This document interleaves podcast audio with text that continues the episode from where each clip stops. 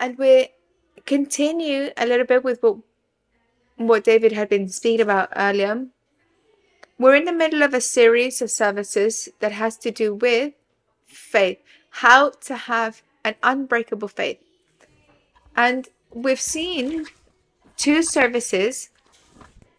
The first one speaks to us about it told us that for us to be able to build a faith that was resistant because who who doesn't want to have an unbreakable faith?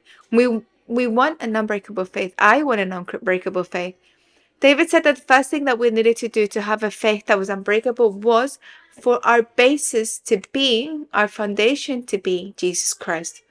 Only if the foundation of my faith is Jesus, then my faith will be unbreakable. What any other thing, any other way will not work. So, if for whatever reason you didn't listen to the previous services, I invite you to go to ccilondon.com for you to be able to hear it. Because if I start explaining it, I would repeat David's service sermon. So, if why then, if I want an unbreakable faith, my basis, my foundation is to be Jesus. The second service that he he shared says that once we have Jesus Christ as our foundation, then we can begin again. We can begin to build and build what? What can I begin to build once Jesus is my my foundation? I can build my home, my family, my foundations, my my emotions, my mind. I can begin to build a new life in Him. And those two services, once more, if you haven't heard the second service, then I invite you to go to listen to it on ccilondon.com. It was very good. We left last week very full of the presence of God. It was wonderful. And the message is very clear. I left wanting to build my life on Jesus Christ. I don't know about you. So the service today is the third part of this series of services. So, right, Jesus is the foundation. Once Jesus is the foundation, I can build my life, my family, my finances, every area of my life. Today, we're going to look at how I can make Jesus to be my foundation. Because in theory, it's very nice, yes, that Jesus is the foundation, but how do I do it?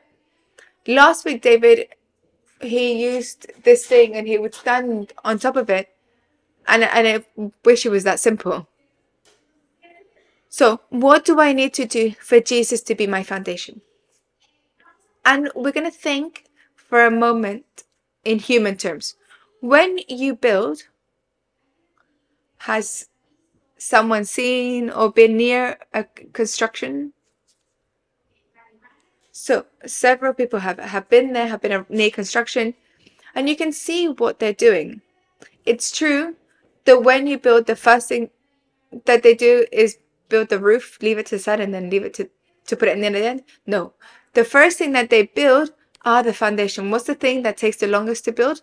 The foundations. Sometimes you see constructions, and I've gone past um, building sites, and you and you go one day, two day, a month, two months, and you think they're not doing anything here. These are just enjoying their time off and, and getting a salary.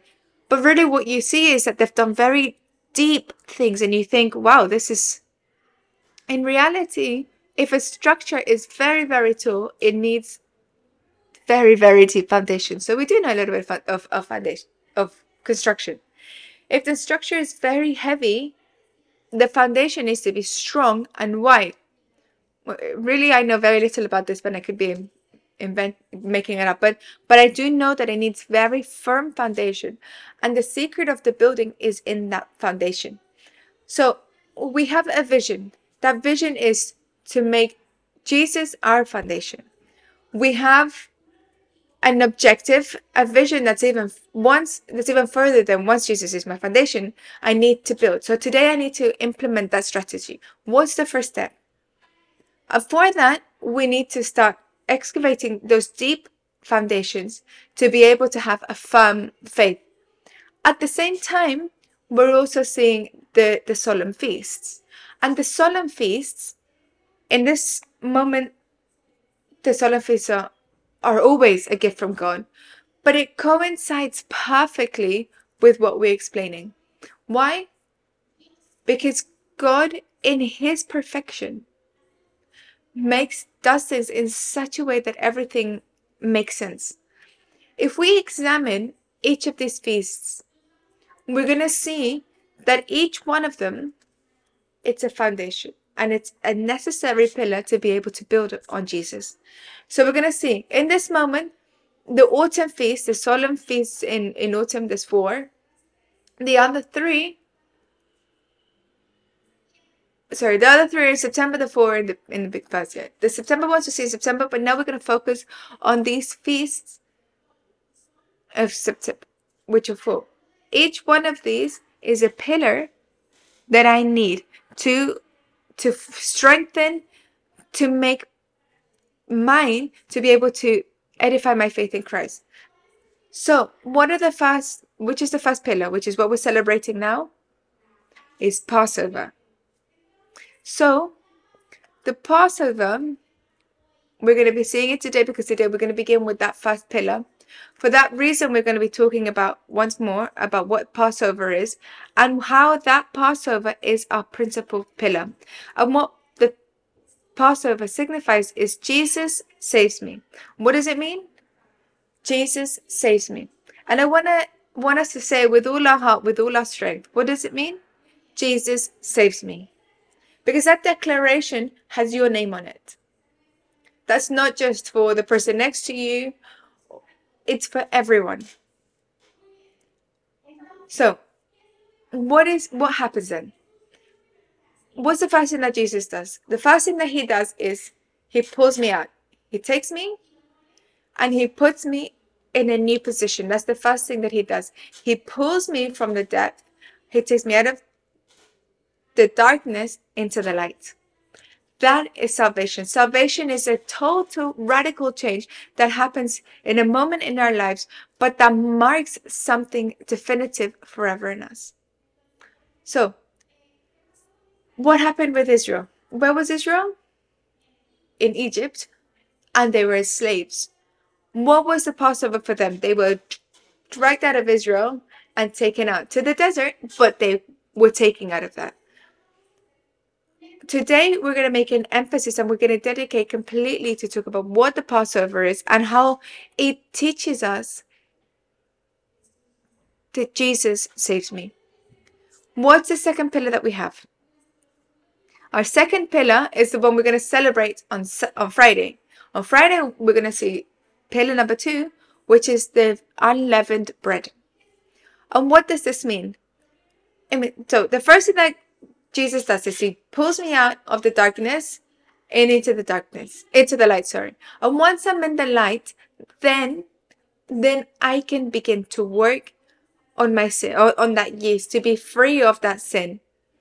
And here is when Jesus starts slowly, slowly purifying me, transforming me, renewing me. And we begin that transformation that's so wonderful that the Lord gives us.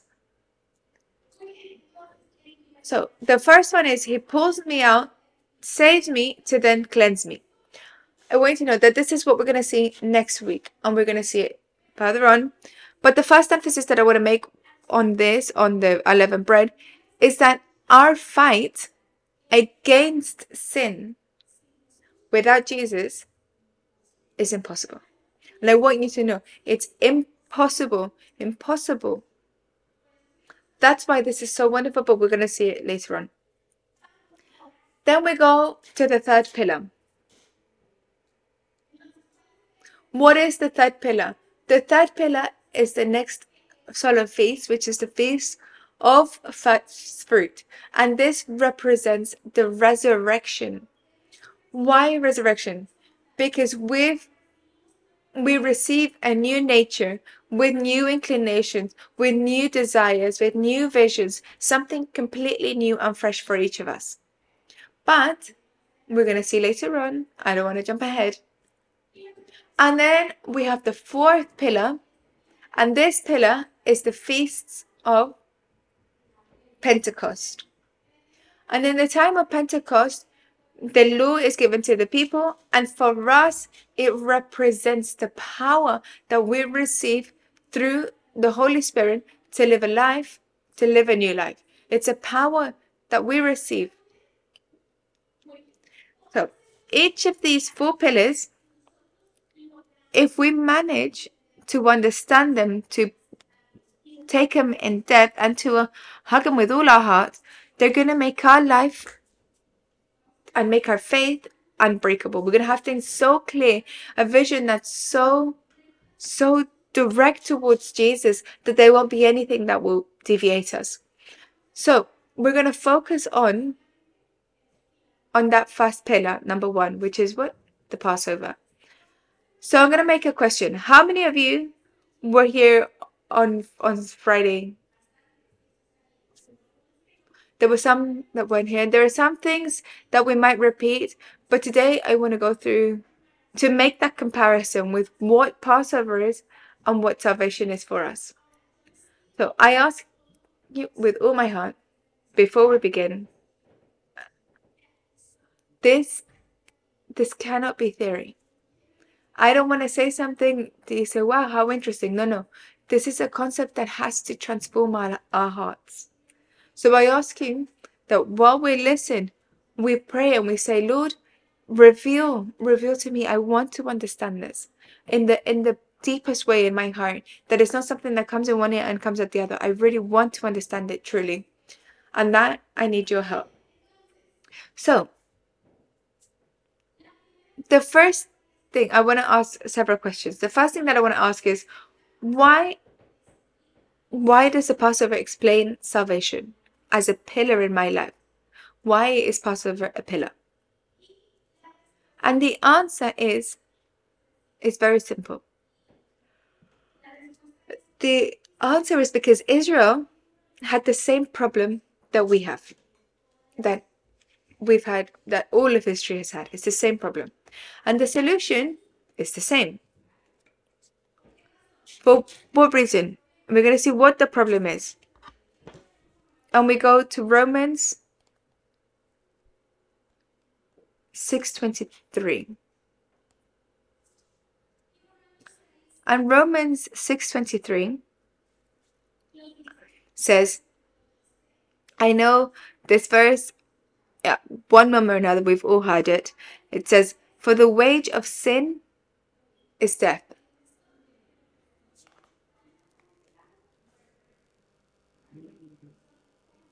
It's like that kind of thing that you say it goes in one ear and out the other. The wage of sin is death. Like when you're saying, yeah, water and water and oil don't mix. It's something that we know, but but today I want us to understand this deeply in our hearts. So the Bible says that when there is sin, the consequence is death. But the gift of God is eternal life in Christ Jesus our Lord. So, what is the solution? So, what is the problem that Israel had? The problem that Israel had was sin. And the solution was, well, in that moment, the solution was a, a lamb, but we're going to go through, slowly go through it. So, what happens? that the Passover narrates a freedom, an incredible freedom. And I love, I've been spending a lot teaching the children in Becca in the children class. And it's one of the nicest stories to tell the children when you tell them and you say, look, they were, they were in slavery. They, and so God put a, a plague and the children are like, wow, a plague. And then you can imagine all the children excited.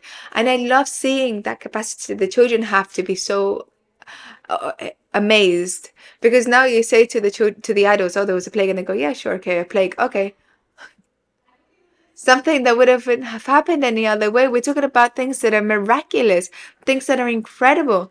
The salvation of the nation of Israel was something huge. Can you imagine? Can you imagine the things that they that happened in that time? A plague of darkness where no one could see more than a distance away. Something incredible has ever been seen. So what they lived through was something that was truly wow. And I'd like that if we were like children to be astonished by the things that they saw and like how that experience was. But at the same time, our experience of salvation is something just as astonishing, just as incredible if we see it properly. So, why is the why does the Passover explain salvation as a pillar? Because Israel was saved through the powerful hand of God, and we need to be saved by the powerful hand of God. The problem is exactly the same. So, why was Israel captive? And you ask yourself, why were they captive? Why were they slave in Israel, in Egypt? For what reason were they slaves? Anyone?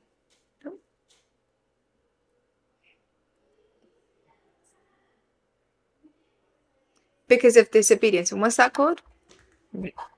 So they were enslaved because of sin. The simple reason why they were enslaved was because of sin. And what does the Bible say in the verse that we just saw? What was the wage of sin? Death. So, today, nowadays, we have the same the same problem. For what? So why is it so important to understand salvation? And I'd like to put ourselves in the in the in Israel's shoes. You know how many years Israel was slaved in Egypt? A lot of years, a lot. To the point that the generation that was alive, none of those who were alive in that moment had ever lived a moment where they weren't enslaved. Do you know what that means? We're talking about a generation that was born in slavery. And when a generation is born into slavery, what is freedom to them? They have no idea. I can imagine, and I put myself in their shoes, and I think, I don't think they knew what freedom was. Be- why? Because they'd never been free. Never had they been free. The, the most expression of freedom that they had was to see life the life of the Egyptian residents who were free in that time, but none of them had experienced it themselves, nor their parents had lived it. They had generations and generations of slavery. And can you imagine how they must have felt? Do you think they felt like slaves? So, those are things that I want us to think about and to think about for a moment. So, why then is it important to understand salvation? It's very important to understand salvation because until we understand that there is a slavery, we can't be free. Do you, is that clear? If we don't understand it, then there's no freedom. And I imagine the life of these slaves, their whole lives tied up their whole lives working without a salary. If they've had to, the whole life eating scraps, for them, it's not a problem at that point. So, I think the same thing tends to happen to us, but I don't want to jump ahead. What I want to go to is why is salvation so important? Because until we don't understand that slavery exists, we're going to continue being slaves. And what happens? In that moment of slavery, in that moment of slavery in, in Egypt, God provided a solution for his people. Do you think the solution that God provided was was something new in that moment? I don't think it was something new. I think it was new for Israel, but I don't think it was new something new. Why? Because what I'm going through in in Romans 6:23 where it says for the wages of sin is death but the gift of God is eternal life is a spiritual law. Yes. I'm on the spiritual laws again. I can't avoid them. I know there are many people that haven't listened to me, but I always said, and I always talk about the law in general, and I always compare it with the same. The law of gravity, which says that if I let go of this bottle of water, what's going to happen? Is there any way that I can let it go and it just levitates? If I say I don't believe in gravity and let it go, is that going to stop it from falling? No, there's no way because this is a law and the law is fulfilled regardless of anything. So, what I've read that the wage of sin is death, it's a spiritual law. And the spiritual laws are completed, are fulfilled regardless. And I'm going to look a little bit about this. Genesis 2 17. Here we're talking about Genesis when Adam and Eve sinned for the first time. When Adam and Eve uh, and I ask forgiveness for multimedia because I was jumping ahead with verses.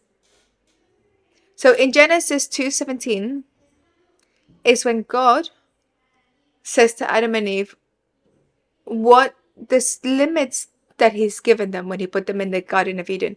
Everything he says, everything is yours. You're going to have a good time. Enjoy everything. The only thing I ask, says God.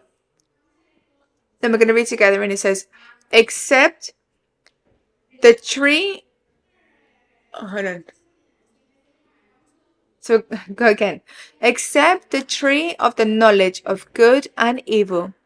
If you eat its fruit, you are sure to die. What was the consequence? What was the problem? The pro- what was the problem that originated sin? Was it disobedience? And disobedience is sin. So we're going to see once more that in the beginning of the times, the law is fulfilled. The consequence of sin is death. So what happened? Adam and Eve died. They died, yes, spiritually. There was a separation from God because that's what sin is in our life. It separates us from God. But physically, there was also a death because the law demands it. The law demanded that because of sin, there would be a shedding of blood. And so what died? A little lamb.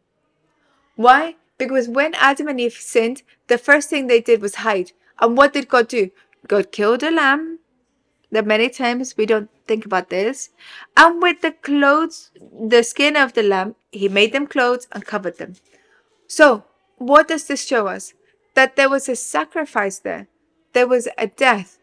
A death that allowed that, regardless of of everything, Adam and Eve would remain alive.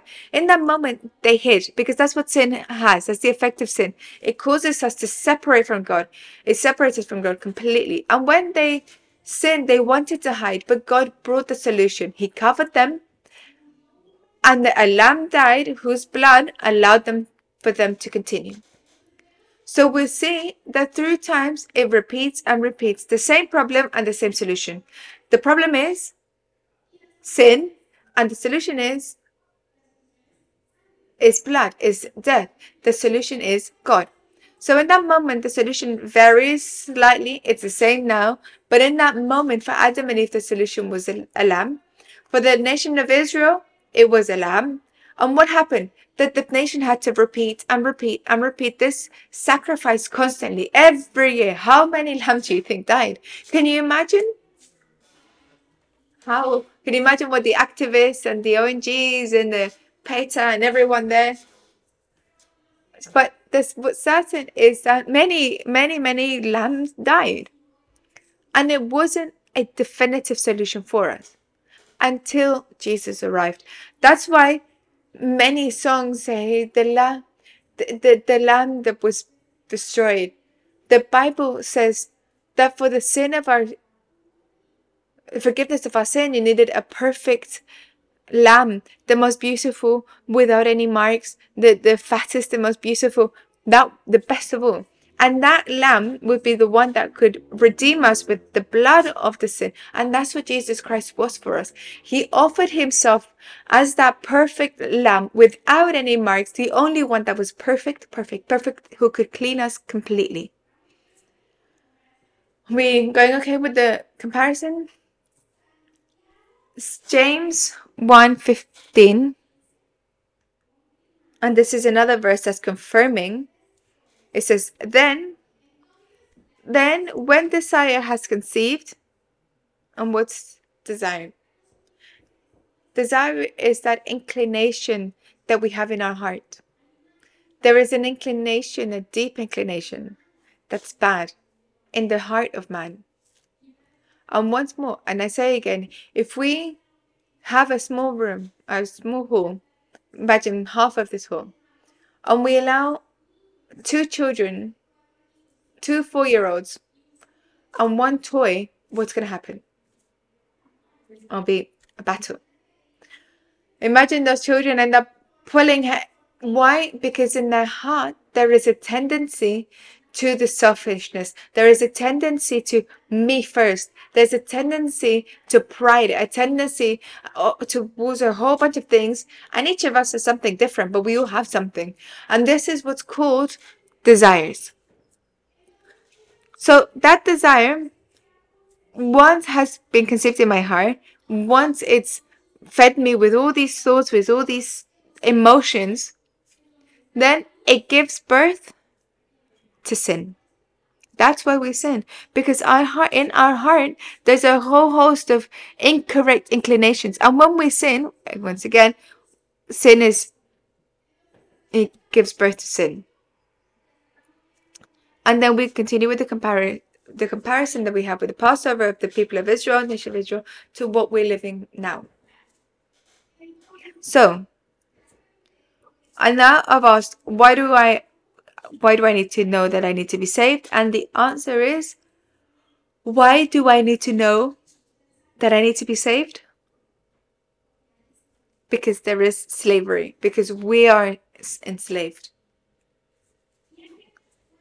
Once I went to a stable, and in that stable, there were lots of horses, really pretty, really lovely. But the more I went further into the stable, I realized that that stable smelled horrible. Why did it smell horrible? Because it was full of horse poop. Horses are very beautiful. The place was very nice, but it smelled.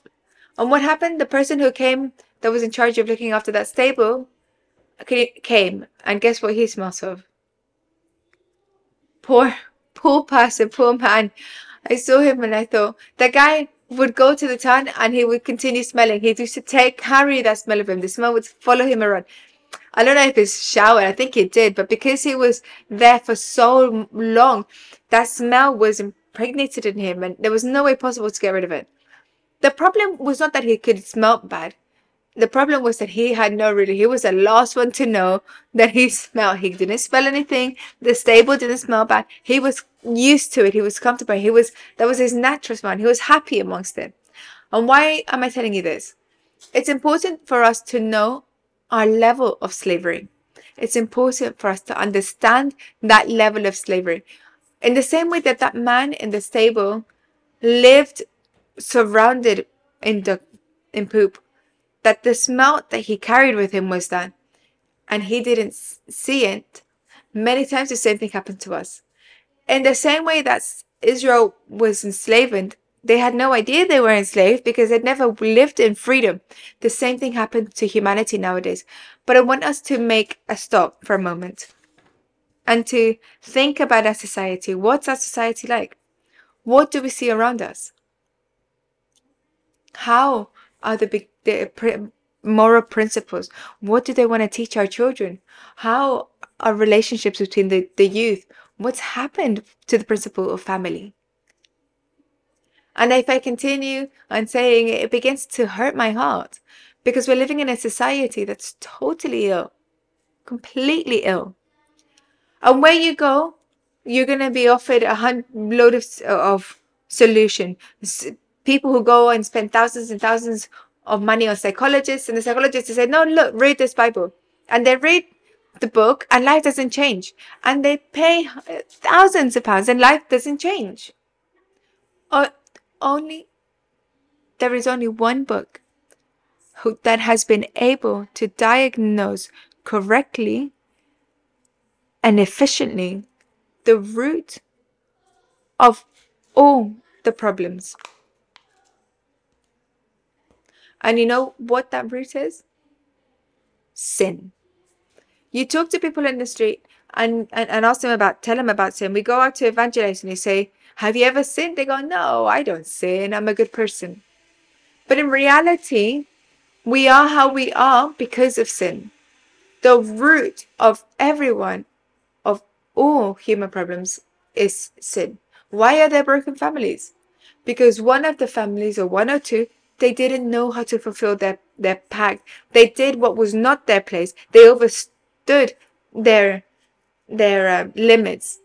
Why are there children that are abandoned? Because there are parents who are incapable of looking after them. And they're incapable not because they they, they don't know how to do it, but they're not capable of doing it. And why are they not capable of doing it? Because there is a sin, probably. Because probably there are drugs, because there's resentment, because there's selfishness, there's lo- wanting other things, there's pride, because of so many situations.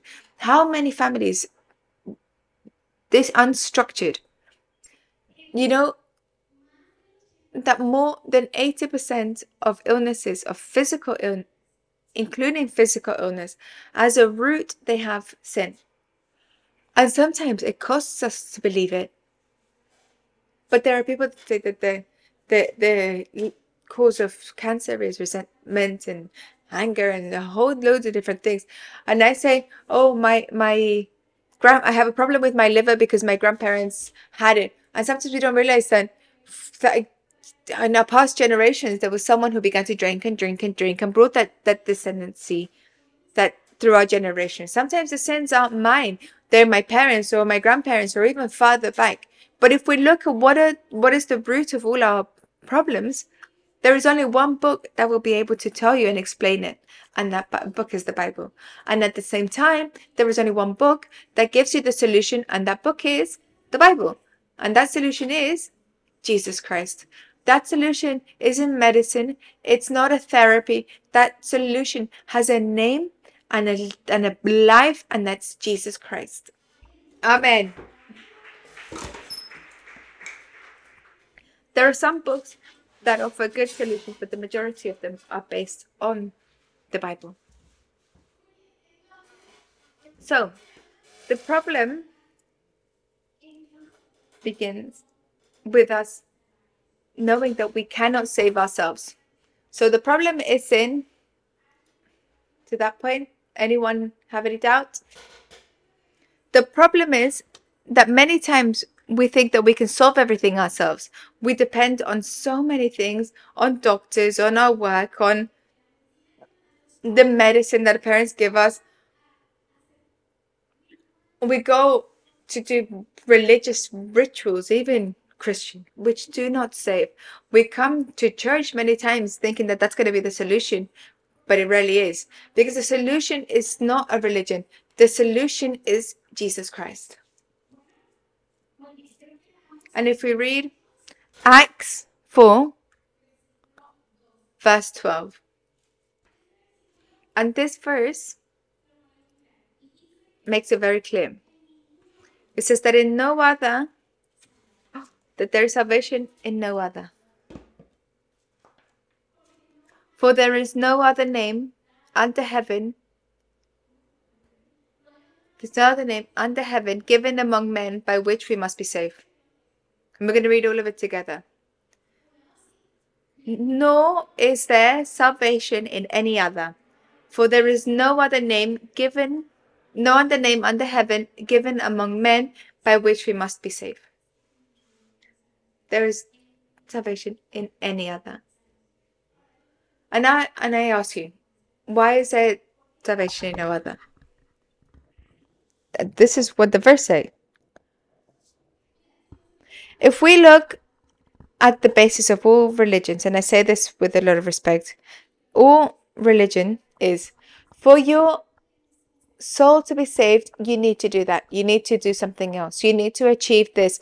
You need to there are people who kill, who think that if they kill, they're gaining heaven. We get to that extreme. But the only person who says that you don't have to do anything is Jesus Christ. He says, no, no, you don't, you can't. What he's saying is, even if you try, it's not possible. You're not going to manage it. The only solution is not you, it's me.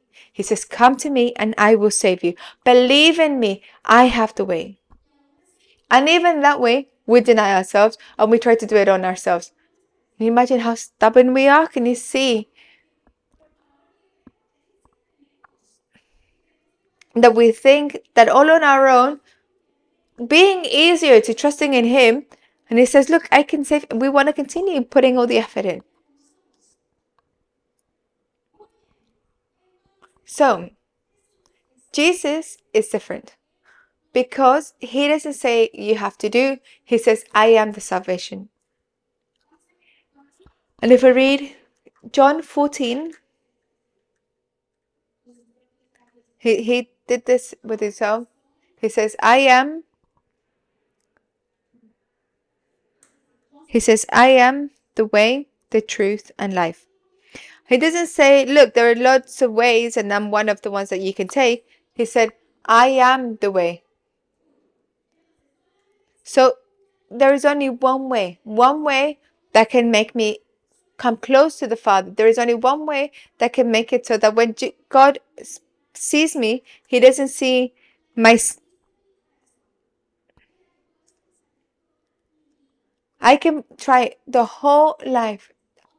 I'm not going to get angry. I'm not going to lie. And in less than a week, I'm frustrated, I'm angry, and I've shouted at three people. But the more I put the effort in, and sometimes who's ever had a pair of white Converses? Or, or just white colored trainers? The problem is that sometimes, you, you, well, you put them once and then goodbye because they're never the same again. So you have them and then they always come back messy and you think, oh, I've messed them up. Unless then a moment you've stepped in the mud and you've not even realized how. And so what happens is you go, you put them in the in the washing machine and you think they're gonna come back, go clean, ready.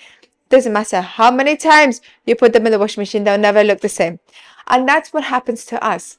There is no way in which we can clean our lives on our own. There is no way it doesn't exist.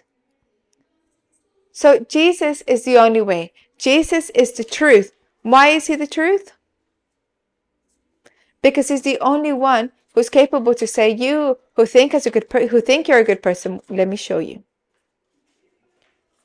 You who think you've done everything so well, let me let me show you. When we see him and we see his beautiful, his greatness, his beauty, we think, "Wow, I can't believe I'm here." And we need that truth. Sometimes the truth we don't like the truth, and majority of the time we don't like it, but it's necessary. And He is the way because He shows me my failures, my vulnerabilities, my inability. And the nicest thing is my need. And when He shows me my need, He provides the way out. And it's such a close to the Lord.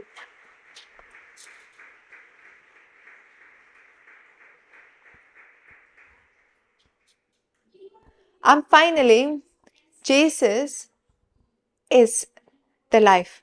Why is Jesus the life? Because when the people of Israel had to die and all the firstborns were condemned to death, a lamb made for the death to pass over and for those new firstborns not to be not to die. Jesus is alive because when that judgment of death falls over you, of sin falls over our lives, Jesus comes and dies for me. He sheds his blood, and the death over passes over me. Not because I'm worthy, but because now when God sees me, He says, Look, there's Jesus. I need that Jesus. And God says, This is my beloved Son with whom I am pleased. Can you imagine when you go to heaven and God sees you? He's not going to see you. He's not going to see Caterine. He's not going to see Sebastian. He's going to see, This is my beloved Son because his blood is over you. So, Jesus is life. And I want to just share a verse, which I'm not sure where I've put it. And we're going to look at Ezekiel, Ezekiel 36. I will give you a new heart and put a new spirit within you. I will take the heart of stone out of your flesh and give you a heart of flesh. How lovely this is. The Bible doesn't say He's going to motivate you and give you the strength to do it, to do what you need to do. No. He says he's going to pull your heart out, your bad heart. He's going to take away those horrible desires. He's going to take that iniquity in which we were talking about, and he's going to give you a heart capable of loving, a heart capable of forming, creating a new life. He's going to give you a, a heart that's going to make a difference. It's wonderful, it's beautiful. He's going to give us a new heart. And Jesus is the life. Because that condemnation of life doesn't fall on me because He gives me a new life, a new heart. The next question I want to ask is Can I live a Christian life without understanding and without receiving salvation? And I'm asking you, can you live a Christian life without understanding and without receiving the salvation? Yes and no. Yes, because there are many people in the churches who live without understanding and living that salvation. And these are the people who come to the church, who want to assist, who are here on Sundays, who even serve, who but who's who in their heart they haven't understood. So then they and one day when a when a trial comes, they won't be able to overcome it because they don't have the faith. When they have a situation, everything falls up around them. They think, oh, Christian life is not worth it. Christian God doesn't work. And they leave angry with God. Why? Because they didn't have that foundation that was very clear. And you know what happens when you don't have that foundation that's clear? And I want you to hear very, very clearly because this is very important. You know why they end up frustrated? Because when I don't have salvation clear and I haven't lived it, I make Jesus invalid, void in my life. If the salvation isn't clear, then I make Jesus void in my life. He becomes a without meaning, without abilities, because Jesus cannot work where there is no faith. He's a gentleman. And it's incredible, right? And Psalm 78, once more, is it's a summary of what was what Israel was living through in that moment. We know that Israel was taking out of slavery to the desert to be in freedom. We saw that probably many of them, majority of them, didn't know what slavery was, which then means that they were simply pulled out of their house and thrown to the desert. But you know what happened in the desert when Israel began walking with God? Israel began to complain. Oh, look, so much sand. Oh, manna. Again, every day, the same thing. Are you bored of having the same thing every day? When there's nothing else that's but I can imagine in Egypt, they didn't exactly eat the most delicious food, but they still became bored of the manna. They were bored of the sand. They were bored of the desert, and they began to complain. And what did they become? And they went against who? They turned against God. And began, You who took us out, why did you take us out for us to die in the desert? You, can you imagine? They began to complain against God. And then Psalm 78, 21 to 22, therefore the Lord heard this and was furious. Um, listen, Lord, the Lord was furious. Why was he furious? So a fire was kindled against Jacob, and the anger also came up against Israel, because they did not believe in God and did not trust in his salvation. They hadn't trusted in his salvation. Israel's problem was that they didn't understand their salvation. Why didn't they understand his salvation? For the same reason with which it cost us to understand it. Because many times we're not conscious of slavery. Because we've never been free, we don't understand slavery. When you're taking out of that slavery, we don't value it because we don't understand it. And that's what happened to Israel and that's what happens to us constantly. So I want us to look a little bit what Israel were living through in that desert. Israel were they lacking food? That manna came out of little flowers. Where did manna come from? The manna was a provision, a supernatural provision. It was a miracle. But Israel, did they see it as, an Israel, as a miracle? No. What happened with the shoes of the people of Israel? They never wore down. Year and year and year of use, and they were just as good. And were they surprised that their shoes won't wind down? No. You know, at night time in the desert, it gets very cold. What happened? There was a column of fire that would come up and it would keep them warm and comfortable and they could sleep well. I went the desert and it's very, very hot because in the desert it's very, very hot. In the desert, you see that there's like mirages and things. What happened with Israel? They had clouds that would protect them and give them cover. But Israel saw it? No. They weren't conscious of what they were receiving. They only saw you pulled me out of Egypt and now look at my life and you've I don't have the same always the same food, always the same situation. And you know what happens? Many times the same thing happens to us. We're here sitting where we are and we're there going thinking, Lord, I've been asking you for a husband for years and you still don't give it to me. Lord, how long have I been asking for a job and here I am? Lord, look at my situation. I'm missing this. I'm missing that. I want a car. I don't have a car. You don't give me the car. And we don't realize the protection, the incredible protection that we have. And we don't value the salvation, the huge salvation that God has given us.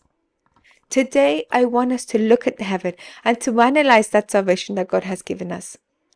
It was so the people of Israel would be singing, jumping around of joy. It would be for them to wake up in the morning to think, yes, we've got manna today. It would be so that they, they look at their shoes and think, look at the shoes, they're new every day. And us? What about us? Are we valuing salvation of our host? Are we valuing the things that we have ahead of us? Are we valuing that we can know Jesus and receive that forgiveness? Are we valuing that new heart that's available to us? What does Jesus save me from? From sin? Of condemnation? Of death? Of judgment? Of slavery? Of myself?